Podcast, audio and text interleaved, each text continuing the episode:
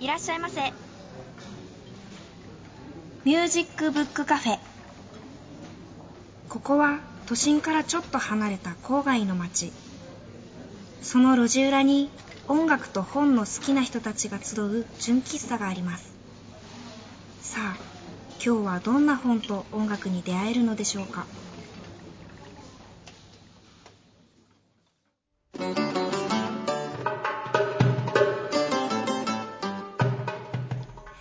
皆さん明けましておめでとうございます。ミュージックブックカフェのほのかです。年末年始いかがお過ごしでしたか？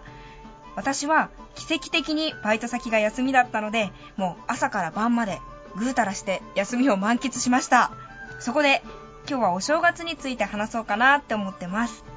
えー、食べるのが大好きな私としましてはおせち料理とかお餅とかについて話したいところですが習字習字について話したいと思います。皆さん年末年始に習字しましたか？年末に今年1年を漢字一文字で表すととか年始に今年の目標はとか。私の父は大阪出身で前はよく年末におばあちゃん家に帰ってたんです。いとこもみんな関西にいるので年末年始は大集合するみたいな感じでいとこと一緒に炭を吸って今年の目標を書いて店合いっこしました。その習字をおばあちゃんが家に飾ったりしてまさにお正月って感じがして好きだったんですよね。そして今年は久しぶりに書きました。習字セットがね押し入れの奥底にあって探すのがちょっと大変だったんですけどえー、では今年の目標を発表します。好きなことで忙しくなるです。去年よりも少しでも音楽に関するお仕事で忙しくなれるように2018年も頑張ります。さあそれでは今年最初のミュージックブックカフェどんな方が遊びに来てくれるのでしょうか？最初のコーナーはこちらです。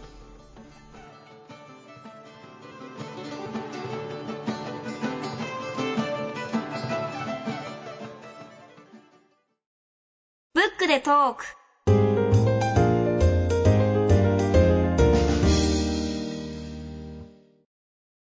本日のゲストはロンドン在住のバイオリニストで昨年11月にエリック・フェンビー著ソング・オブ・サマー真実のディーリアスを翻訳出版された小町みどりさんとソング・オブ・サマーの出版プロデューサーを務められた音楽評論家の林田直樹さんのお二人です。小町さん、林田直樹さんよろしくお願いいたします。はい、よろしくお願いします。えー、明けましておめでとうございます。明けましておめでとうございます。2018年最初の回ということですね。そうなんですよ。林田さんには、えっ、と、昨年5月に、あの、一度、ご来店くださって。はい。はい。はい。あの、それ以来の2回目ということになります。はい。だいぶ、こなれてきた感じですか？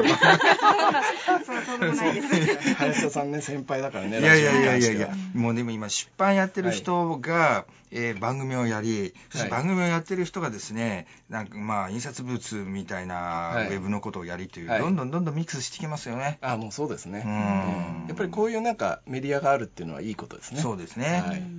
それで小町さん昨年11月に「ソング・オブ・サマー」という本をお出しになったわけですがお出しになったというか我が社であのアルテスから出させていただいたんですけれども、はい、去年まあいろんなことあったと思いますけれどもいかがでした？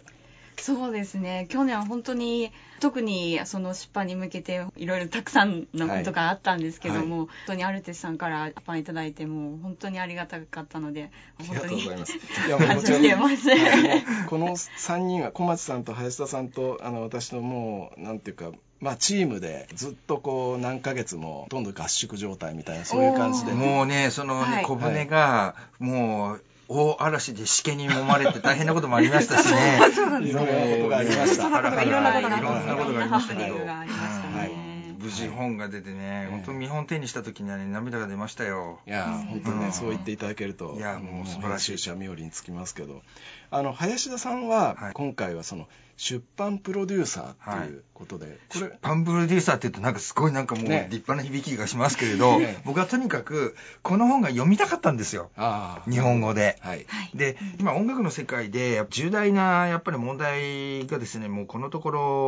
10年20年ずっとあるなと。いやもう日本の音楽界全体の問題として昔からあることだと思うんですけど、うん。うん、それは音楽を聴くのはいいですはい、ライブを聴いたり見たりするの？それはもちろん今日本はすごい意味ですごい、はい、輸入大国ですから、音楽の、ね、素晴らしいチャンスが、もう世界の中でも最高のチャンスが、ね、ライブでも、うん、それから CD でもいろいろ得られますけれど、そこに地が追いついてないんですよ。知識。知識ね。うん。で、で、クラシック音楽って、知識っていうと、皆さんな、なぜかね、こう引くじゃないですか。勉強しなきゃいけないみたいなイメージを持って。で僕は逆だと思ってて知識は壁を作るものじゃなくてむしろ壁を取り去ってくれるというかですね理解の一助になってくれるものだと思うんですよ。で知識っていうのは本当に助けてくれるものだから、そういった意味でイギリス音楽ということではですね、まあ、このディリアスイギリス音楽って言うなっていう意見もあるんですけれど、まあ、それはまあととりあえず便宜上イギリス音楽として、まあ、イギリス出身の作曲家の電気あるいはその資料、はい、読み物そういったものがもう非常に不足しているというかもう、まあ、ベンジャミン・ブリテンの本があと2013年かな、はい、に1回出たぐらいで、ええ、まああとはポロッポロっとちょっとそういう本ありますけれど、ね、とにかくちゃんとした素晴らしい読み物資料一次資料があるにもかかわらずそれを全く日本語で読めない状況になったわけです。はいはい、でちょっと詳しい人はですねあ知ってるよその本って口では言うんですよ。はい、ですけれど、それはなんなんとなくパラパラっと見た程度であって、はいはい、なんか噂が噂を呼びみたいな、そうなんです。うそういう伝説的な名著とか、えー重要な書物って実はたくさんあって、それが翻訳されることで、初めてことの文化となり血となり肉となるっていうのは絶対あると思うんですよ。はい、極端な話、マルクスの資本論が日本語に翻訳されなかったとしたら、はい、一体どうなっていたんでしょう、ね、と思うわけですよ。そういうことたくさんありますよね。歴史をね、変えてしまうという。ゲーテだって平成だって何だってそうですけれど、日本語に直すっていうことっていうのは、私たちの言葉に直すっていうことは、もう自分たちの心や体の血とするっていうことじゃないですか、だから日本語化するっていうことを軽視してるわけです、はい、日本の文化っていうの。は全ての局面において、はい、だから僕は翻訳っていうことは本当に重大なやっぱりその文化的な使命ある仕事だと思ってるんですけれど、でまあ長いこと僕はこの「ソング・オブ・サマー」あ真実のディーリアスこの本の存在は昔から知っていて絶対にあのちゃんと読みたい本だけれども、はい、非常に難しい英語で書かれているので、はい。はい、小松みどりさんのような方の出現をですね、ずっと待ってたわけです、えー、出現したと。そうです、でたまたまそういうご縁があってお会いした時に、もう小松さんにお願いするしかないなということで、私の方からですね、こう一方的にあの訳しませんかというふうにお願いして、それで、まあ、そしたらなんかいつの間にか私が出版プロデューサーと。まあでもね、はい、僕ね、出版プロデューサーって自分,、はい、自分で名乗っていいやと思った段階っていうのは、もちろん小松さんに訳していただいて、原稿できて、でそれ木村さんにそれを見ていただいて、で出そうと決心するところもうそれもまあ一種のプロデュースなのかもしれませんけれど、はいはい、やっぱりねクラウドファンディングやったっていうことがかなりあ、はいはい、あプロデューサーってやっぱり名乗るしかないなと思った一つの大きなきっかけだったんですね。っていうのはただ本出すだけじゃやっぱりダメだなっていう意識がこの本に関してはすごい強くて、そんなに新しい本じゃないじゃないですか。だからたくさんの人たちにこの本の重要性を知っていただくその手段でもあり、はい、それからやっぱりお金を集めてくるっていうのはとっても大事なことで、はい。はい、クラウドファンディングっていうのは一つの前売りの手段としてとっても今やっぱり注目を浴びてますから先行予約型のね、クラウドファンディングですから、そういった意味でたくさんの人たちのね助け応援をこの借りないとコンサートもまあ、本もやっぱりかなりリスキーなね、はい、えー、ものだったと思うので、はい、まあ、少しでも私が集めたお金がそういったことに役に お金を集めてこれたらやっぱりプロデューサーって言ってもいいのかなとい。う、そういう感じでしたね。で小松さんはあの翻訳をされるっていうことで、あのまあもともとこの本のことは知ってたわけですよね。そうですね。あのまあ私もディリアスの音楽に出会ってから、まあいろんな本を本当夢中になって読んだんですけど、その中でもやっぱり一番こう印象に残っていたのがこの「あのディー・アサザイ・ニューヘム」っての原書のタイトルなん。ですけど、がやっぱりすごいまあこう強烈な、まあ、語りもあったので、それは、あの本当いつか日本語に翻訳したいなとは思っていたんですね。まああのこの番組お聞きの方はそのディーリアスって誰っていう人がまあ ほほとんどね、ディーリアスって知らないよねほのかちゃんは。あの最初知らなかったんですけれども、はい、この番組で何度も何度も。はい、そうですね。さすがに今は、話題出た、ね、今は、はい、何度も話題に出ていますので、はい、今は、はい、存じ上げております。はい。はい、というね、そのディーリアスについて、もうそれもディーリアスの最晩年を描いた本ということで、そのディーリアスの伝記っていうわけでもないですよね。そうですね。はい。で、まあ、とっても、まあ、不思議な本というか、まあ、うん、映画にもなったくらいの、その、まあ、名著なんですけれども、うん、まあ、ちょっと、これ、どんな本かということ小町さんの方から、はい、はい、ご紹介いただければまあ、ディリアスの、あの、晩年の姿を描いた本なんですけども、はい、著者が、あの、エリック・フェンビという、まあ、イギリスの作曲家で、で、あの、ディリアスが盲目と、全身麻痺に苦しんで、うん、そうですねあの作品をもうあの書けないということを、はい、あの当時ディーリアスはフランスに住んでいたんですけども若いエリック・フェンビーがあの当時22歳のフェンビーが新聞で知ったんですね。ディーリアスが作曲を続けられな新聞で公募したんですよね。そうですね、うん、その広告を見て応募したんですよね。はい。で、まあ、応募っていうよりも、まあ、あの、個人的に、こう、手紙をディーリアスに送ったという。うん。はい、で、それも、あの、フェンビにも、ものすごい、こう、迷いがあって、本当に、この、こういうディーリアスという自分にとっては神様というか、まあ、はい、あの、雲の上のような存在の人に、こんな手紙を送っていいのかっていうふうに、躊躇する部分があったんですけども、まあ、あまりにも、こう、引き寄せられるものがあって、で手紙を送ったところディーリアスから返事がありあのぜひフランスに来てくださいっていう風な返事をもらって、うん、でフェンビーがディーリアスの住んでいるグレー・シュル・ロワンという町なんですけどもそこに行ってディーリアスと共にディーリアスの口述によってフェンビーが音を楽譜に書き留めていくんですね。はいはい、でそれによって、まあ、いくつもの大作が完成させられていくというあのとても感動的な物語なんです。うん、はい、いやそれでこのねそのディーリアスっていう人が、まあ、梅毒ですよね。梅毒によって全身麻痺のあの状態になっていてそれで、まあ、フェンビーはそのディーリアスともう本当にいさかいをするような感じもあったりして、対立をしながらもいくつものこうパートがあるあの大作ですよね。大作も本当 10, 10曲とか11曲とか作っていくっていうことですよね。ねはい、まあ本当にね、よくこんなことができたなっていう。一番重要なのは、はい、そのディーリアスとそれからその助けをしようとした音楽青年,、青年のフェンビーはですね、うん、根本的に考え方の違う2人で、はい、それはもう本当にことごとく絶対に許容できないぐらいの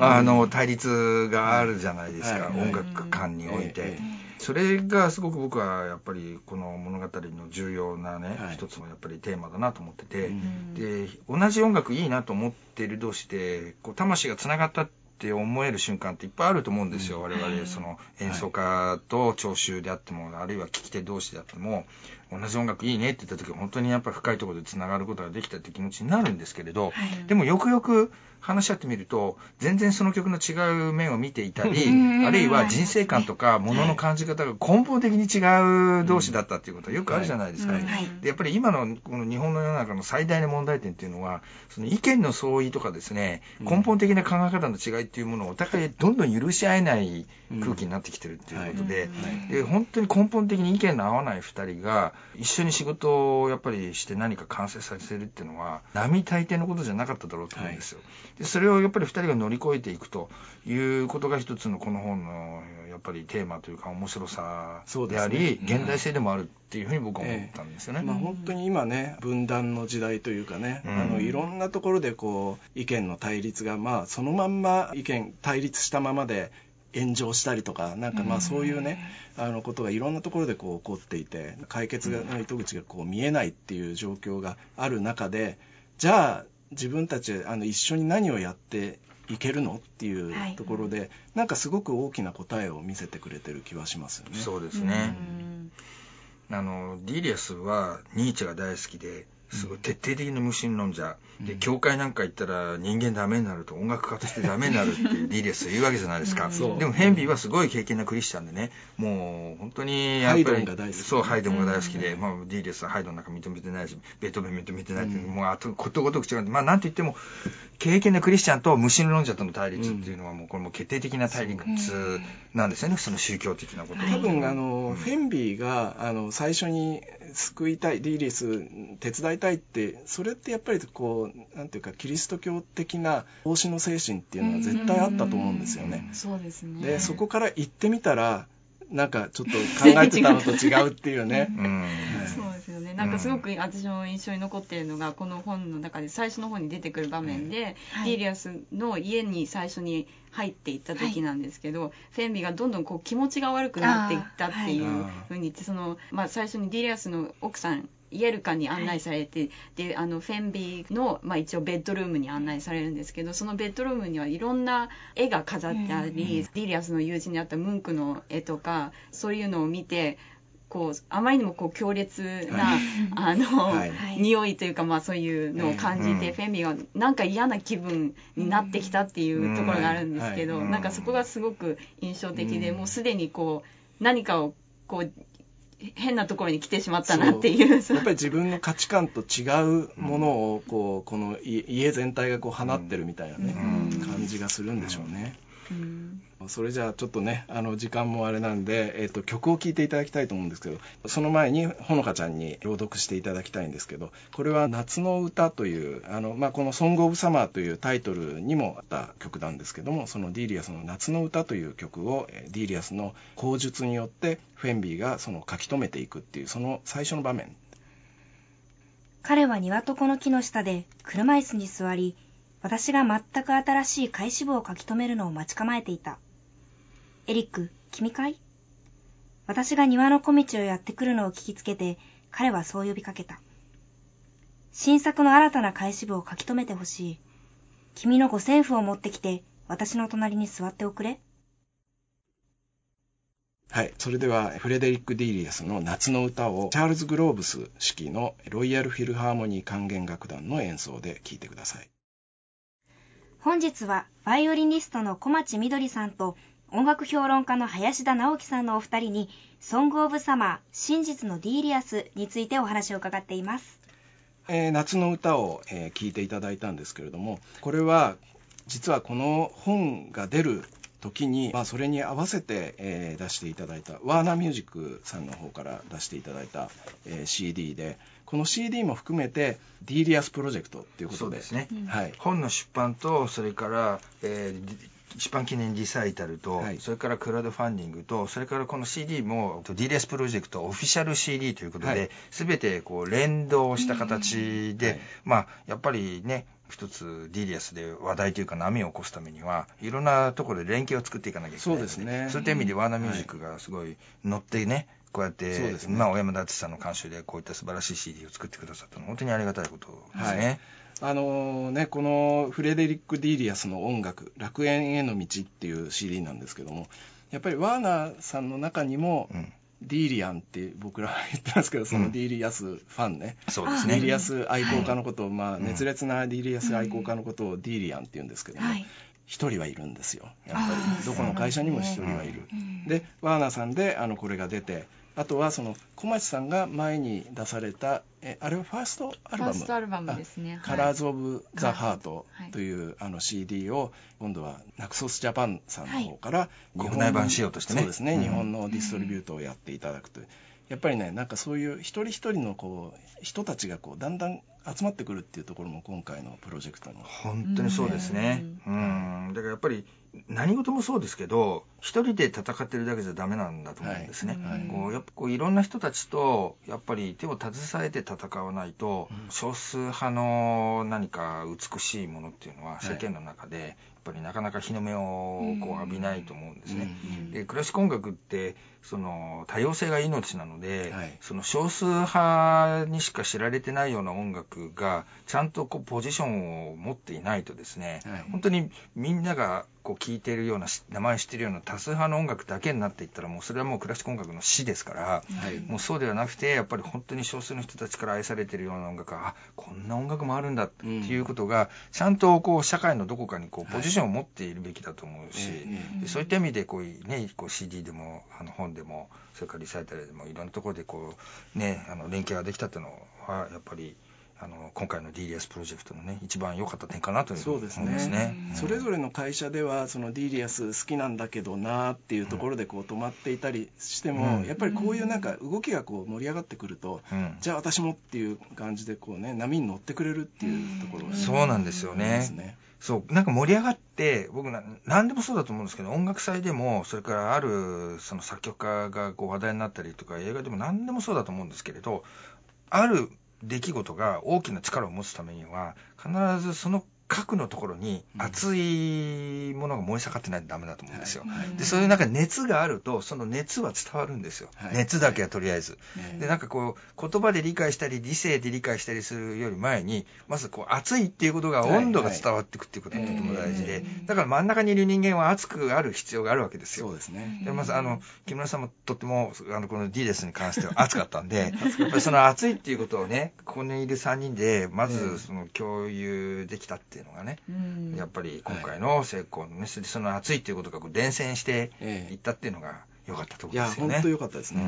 あの、小町さんはずっと、まあ、ロンドンでね、その活動をされてきて、それで、やっぱり、まあ、イギリス音楽っていうことを、こう、核としてあの活動されてきて、日本にもそれをこう広めようっていうお考えだったわけですよね。そうですね。でやっぱりなんか少数派っていう意識はありましたか？そうですね。はい、まあ、イギリスでもあのまだ少数派っていうぐらいですから。でうん、でもやっぱりイギリスでは DLS 協会と DLS 基金というのがあって、はい、でまあその中にいるディーリアンたちはものすごく あの情熱を持って活動してるんですけども、やっぱりそうですね今回のようにいろんな方に協力をいただいて、チームワークとしてやっていかないとなかなか難しいなっていうのは私もあったので、まあそうですね2014年だったと思うんですけどあの林田さんに私の方から、まあ、あのちょっとコンタクトを取らさせていただいて、まあ、林田さんとこう相談しながらこのようにあのたくさんの方に協力いただいたっていうのは、本当にラッキーなことだったと思います。小松さん、はい、そういうところ行動力あるなって思うんですよね。そうですね。うん、いや、まあ僕にコンタクトをね、小松さん取ってこられた時もそう思いましたし、それから例えばそのイギリスの国内で、ロジャー・フェンビーさんっていうね、やっぱりエリック・フェンビーのこの権利をもう今持っている人にちょっとアポイントメント取ったりとか、はい、やっぱりいろんなところで素晴らしいネゴシエーションといいますかね。いや、ちょっとね、そのロジャーさんの話に、ね、ななりますけどロジャーさんってねもともとエリック・フェンビーの息子ですよね。息子さんね、えー、ロジャー・フェンビーさんっていう方がいらっしゃるわけですけどもともとよくご存知だったいやあのこの本のお話が出てきてから、はい、まあもともとこの原書があって、はい、そのコピーライトっていうか、まあ、著作権の問題があったので,、その著作権は今どこにあるのかっていうところから始まってもともとねそのどこでしたっけあれは。あのフェイバーフェイバーですね。フェイバーフェイバーっていう、まあ、有名な会社から、はい、イギリスの出版社から出版されてたんですけれども、はい、それで我々もよくそのフェイバーさんの方にはそのコンタクトっていうのは取ってるのであこれもあのそれでスムーズにいくかなと思ったら誰が権利を持ってるかわからんっていう返事だったんですよ。それでどうしようかなと思って小町さんに相談したらっていうことですね。そうですね。で、はい、私も、まあ、調べてもわからなかったので、結局はディリアス基金の会長に連絡をしたところ、はいはい、今はロジャー・フェンビーさんに権利があるっていうのを聞いたので、そこからまあ連絡先をいただいて、で、直接メールをして、で、うん、あの。ちょっと気難しいところのある方だったんですよね。そうですね。まあ、あの、最初の印象としては、あの、全然そんな、感じはしなかったので、あこれは全然スムーズにいけるなと思ってたんですけど、えー、ある時点でね。そうですね。壁に当たっちゃったんですよね。気難しいというよりもやっぱり問題があったんですよね。そう、はい、それは、うん。はい、まさにこの本の中にも出てくる、はい、作曲家のディリアスとそれを助けたエリック・フェンビー以外にですね、はい、えー、トーマス・ビーチャムという重要人物がいまして、はい、やっぱりそのビーチャムがそのフェンビーを差し置いてディリアスの音楽に関していろいろなことをしたっていうことで、うん、とてもフェンビーがこうちょっと無視されたみたいなね感じの展開があってですねそれがロジャー息子のロジャーさんもその恨みが 引き継がれていたということでいろいろなねそう。そう。そうですね。問題があ、ね、まあビーチャムっていうのはね、はい、あの当時の有名な指揮者でリリアス自身もそのビーチャムのことはもう全幅の信頼を置いていて、はい、でも自分の曲はもうビーチャムが全部あの演奏してくれたらいいのにっていうぐらいの感じで演奏してもらってた。で、はい、あのビーチャム自身も自自分はそのディリアスの音楽を紹介してきたっていう自負があるわけですよね。はい、ディリアスが亡くなった後にその本当はまあフェンビーがあのそのディリアスの楽譜とかそういったものをこう受け継ぐはずだったのがそう言ったんですよね、うん、フェンビーに約束はしてたんだけれども、うん、結局そのビーチャムはあのそれじゃあまあ多分ももっとこうディリアスの音楽を広めるためにはちゃんとした組織を作ってっていうことを考えたんでしょうね。うん、ビーチャムもお金もあったでしょうしね。はいはい。うん、まあビーチャムも実際にその、ディーリアスがあのすごいお金困ってた時にあの作品を買ったんですよディーリアスから。なのでまあ一部はビーチャムが持っていたっていうこともあるので、はいはいえー、そこでもしかしたらままた問題が出てきたかもしれないんですよね。うん、でまあ実際に今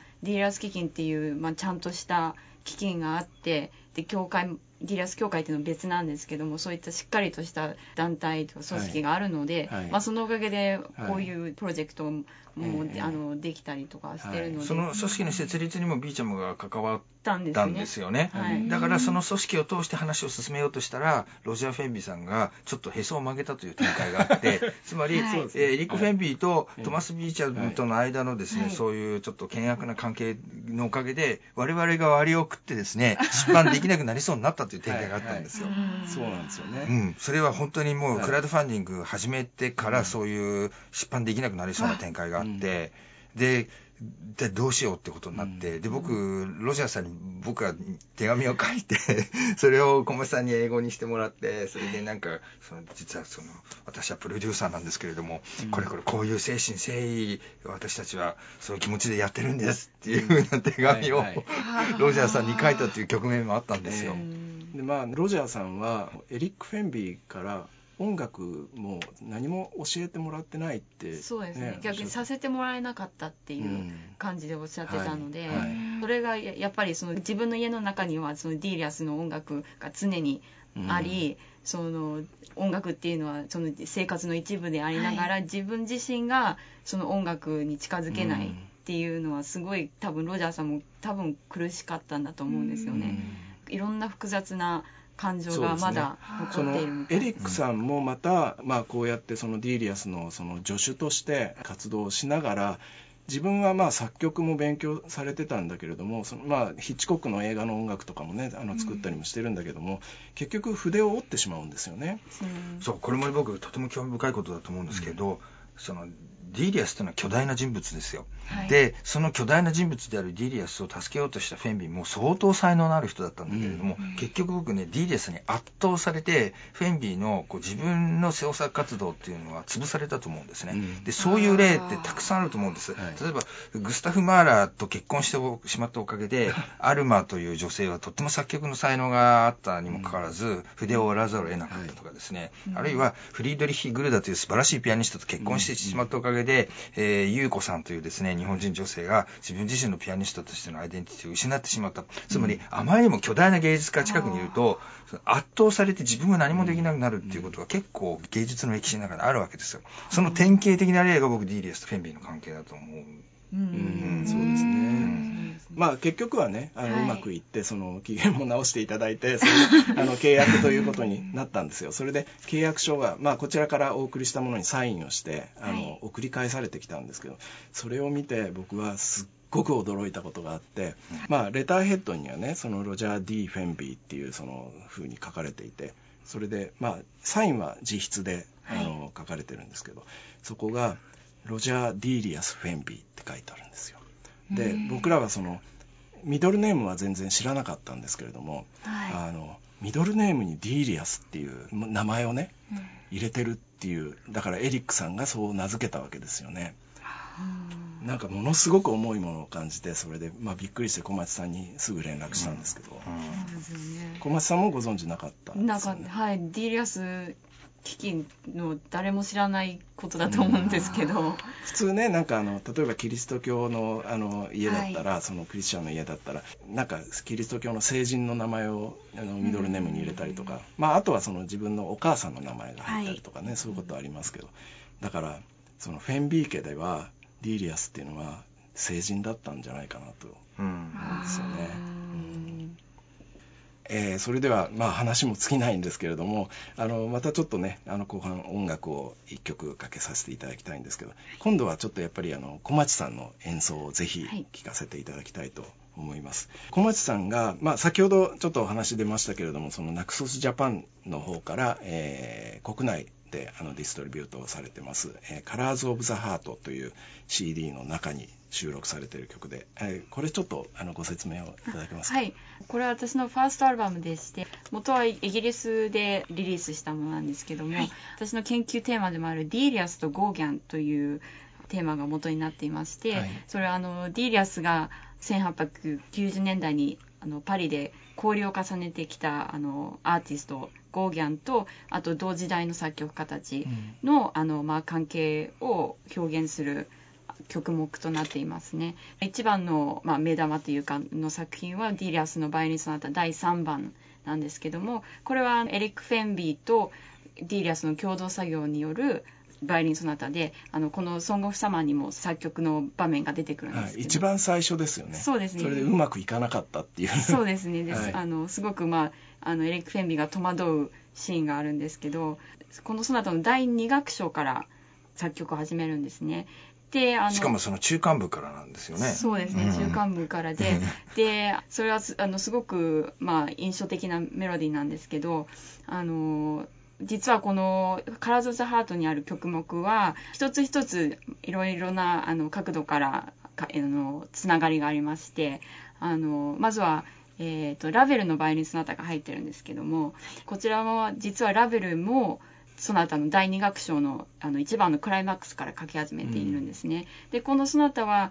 もともとラベルがあのアラン・ポーの構成の原理っていうエッセイがあるんですけどエドガー・アランポーですね。エドガー・アランポーですね、はい、でその構成の原理っていうエッセイはあのそのいかに詩を書く作業にあたってまるで音楽のように音楽を聴いている人のこう集中を高めてその物語の中に読者をの気をあの引き込んでいくかっていう詩のその書き方ですね、はい、においてそのクライマックスから書いていくっていうふうにアラン・ポーは話しているんですけどその一つの例としてアラン・ポーの「大ガラス」という詩をあの例として使っていてその詩ではクライマックスから書き始めたというふうに言っていてでそれを読んだ当時の作曲家たちはあの、まあ、ディリアスももちろんいましたけど、はい、あのラベルがそれを読んであのアラン・ポーはこの作曲の自分にとって一番こう偉大な作曲家はアラン・ポーだっていうふうに言ったんですね。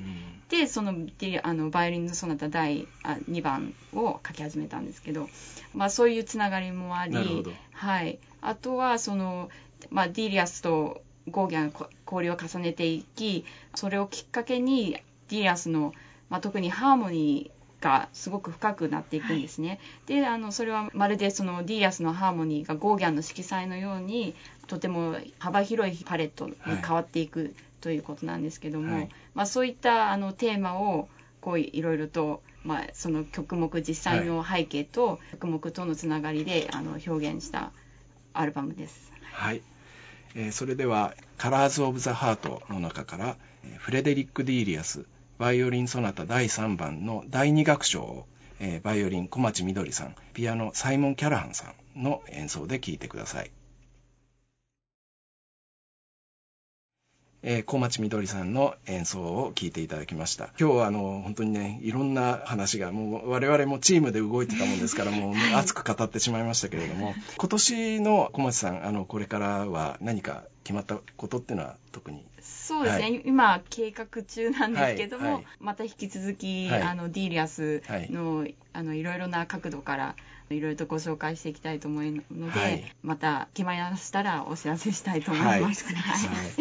林田さんは、はい、ちょっとまだあの新聞どこって言えないんですけれど、2月におそらく、えーと、絵画と音楽というテーマで美術と音楽というテーマで、はいはい、某新聞に連載を10回やるんですけれど、それはもうかなり突っ込んだ内容のものにしようと思ってて、はい、やっぱり今美術展ってすごく人も集まるし注目浴びてるじゃないですか、でそういうところからやっぱりねその美美術から音楽に音楽から美術にっていうこう両方双方向的に手にやっぱり深め合うヒントがあると思うので、うん、そういうことについてかなり突っ込んだコラムをちょっと、えー、書く予定があります。やっぱりその音楽って音楽だけで閉じ込むのではなくて、はい、今回のね、カラーズ・オブ・ハウトもそうですけれど、はい、やっぱり絵や演劇や文学やいろんな社会のさまざまな出来事と、やっぱりつながりを作っていかないと、ただこう趣味の世界で贅沢なそういう市民の一つみたいな感じになるのは一番クラシックにとっては良くないと思うので、うん、いろんなつながりを作っていくっていうのがやっぱり今年の目標でもありますね、はい、えー、今日は小町みどりさんと、えー、林田直樹さんに来ていただきました。どうもありがとうございました。ありがとうございました。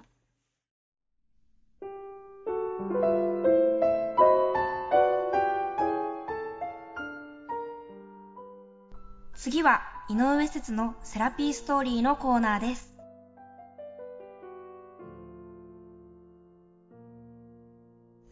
ご機嫌いかがですか？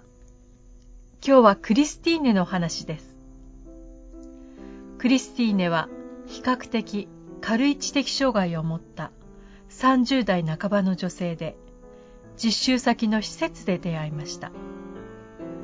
施設からの帰りのバスが一緒で、よく話をするようになりました。ある日のこと、バスの中でクリスティーネが、聞きたいことがあるのと話しかけてきました。私は軽い気持ちで、いいわよ、聞きたいことって何？と答えました。するとクリスティーネはいつもとは違う真剣な表情をして、どうして男の人は私に声をかけてくれないの？どうして私には恋人ができないの？どうして私は結婚ができないの？と矢継ぎ早に聞きました。私は頭が真っ白になり、私にはわからないとしか答えを返すことができませんでした。音楽療法士とは、クライエントの人生すべてと関わる職業であるということを実感しました。それでは今日の一曲をお聴きください。クヌート・ニーステッド作曲、オークルックスです。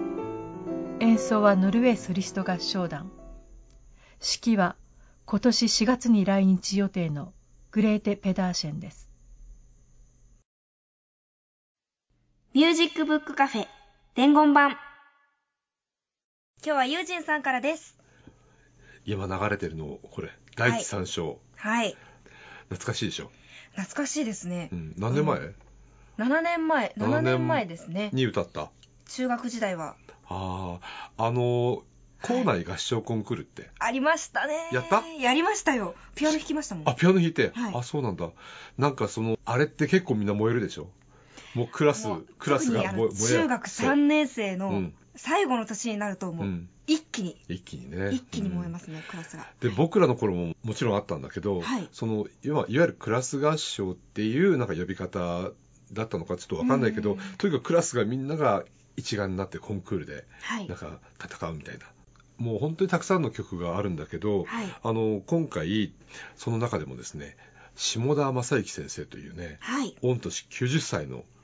先生がいらして、その先生に、はい、あの曲を選曲していただいて、そのクラス合唱の名曲集を作りました。題してね、もう一度歌いたいクラス合唱名曲集っていうんだけど、はい、もうね、なんかやっぱりこう、古い歌って合唱曲もあるんだけど、やっぱなんかこう、燃えたぎるものがあって、はい、あのほのかちゃんなんかあのあれが好きなんでしょ？えっ、ー、とあの素晴らしい愛をお持ちの音、ね、風になりたい。風になりたい。こういうの歌うとなんかちょっとあの時代に戻って。そうなんですよね。不思議ですよね、ね、これが、ね、うん、なので、えっと、ぜひねあの合唱ファンの皆さんだけでなくって、はい、あの本当にちょっと中学時代を思い出してあるいは高校時代を思い出してなんかみんなと一緒にこうなんか熱く歌ったっていう思いに浸っていただければなと思って作ったんですけども、ぜひあの1970年代から80年代に言われた、まあ、いわゆるクラス合唱にどっぷり浸った人も、それから今ね中学でまた熱く歌ってる人たちも、ぜひ聴いてもらいたいと思います、はい、演奏者は先ほど申し上げた下田正幸先生指揮のコールフロインと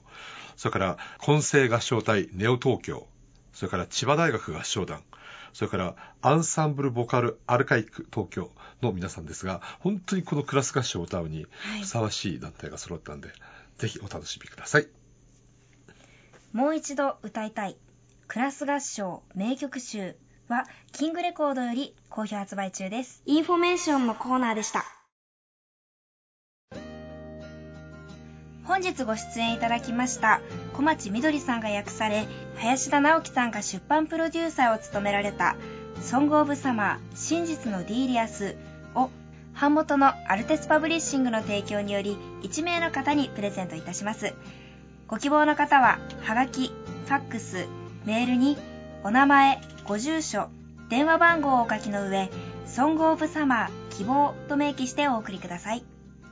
宛先は郵便番号102の8080 FM センター4階ミュージックバードミュージックブックカフェです。ファックス番号は東京03-3288-8902メールアドレスは info アットマークミュージックブックカフェ .jp です。また、番組のホームページでもご案内しておりますので、そちらもどうぞご覧ください。ホームページのアドレスは http コロンスラッシュスラッシュ www.musicbookcafe.jp です。なお、当選の発表は発送をもって返させていただきます。たくさんのご応募お待ちしています。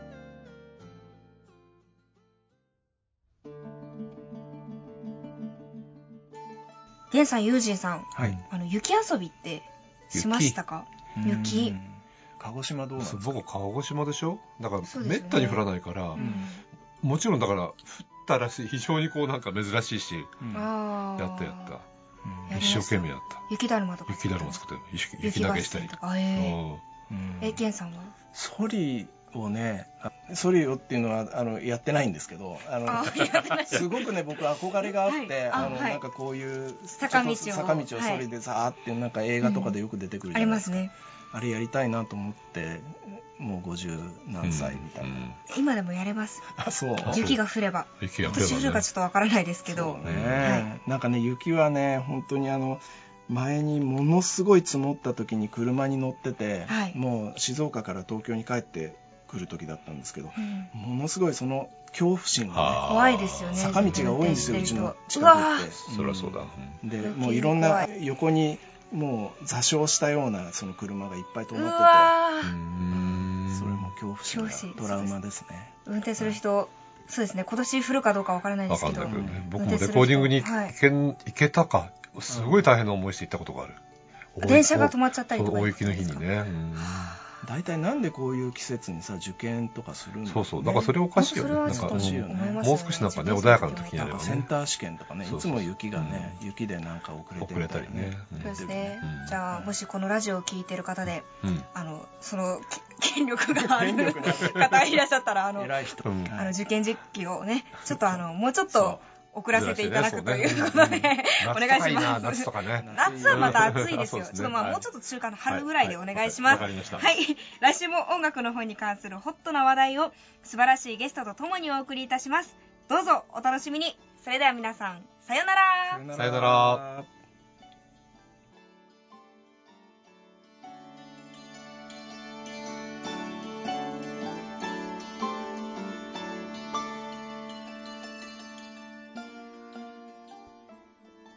ミュージックブックカフェ。出演坂本雄二。木村玄。鈴木茂新坂ほのか。録音編集青木祐希阿比留良平。佐古鈴鹿。高橋健人。畑祐介。宮慶太。企画、構成、制作、友人プランニング、アルテスパブリッシング、制作協力、城西国際大学メディア学部以上でお届けしました。来週もどうぞお楽しみに。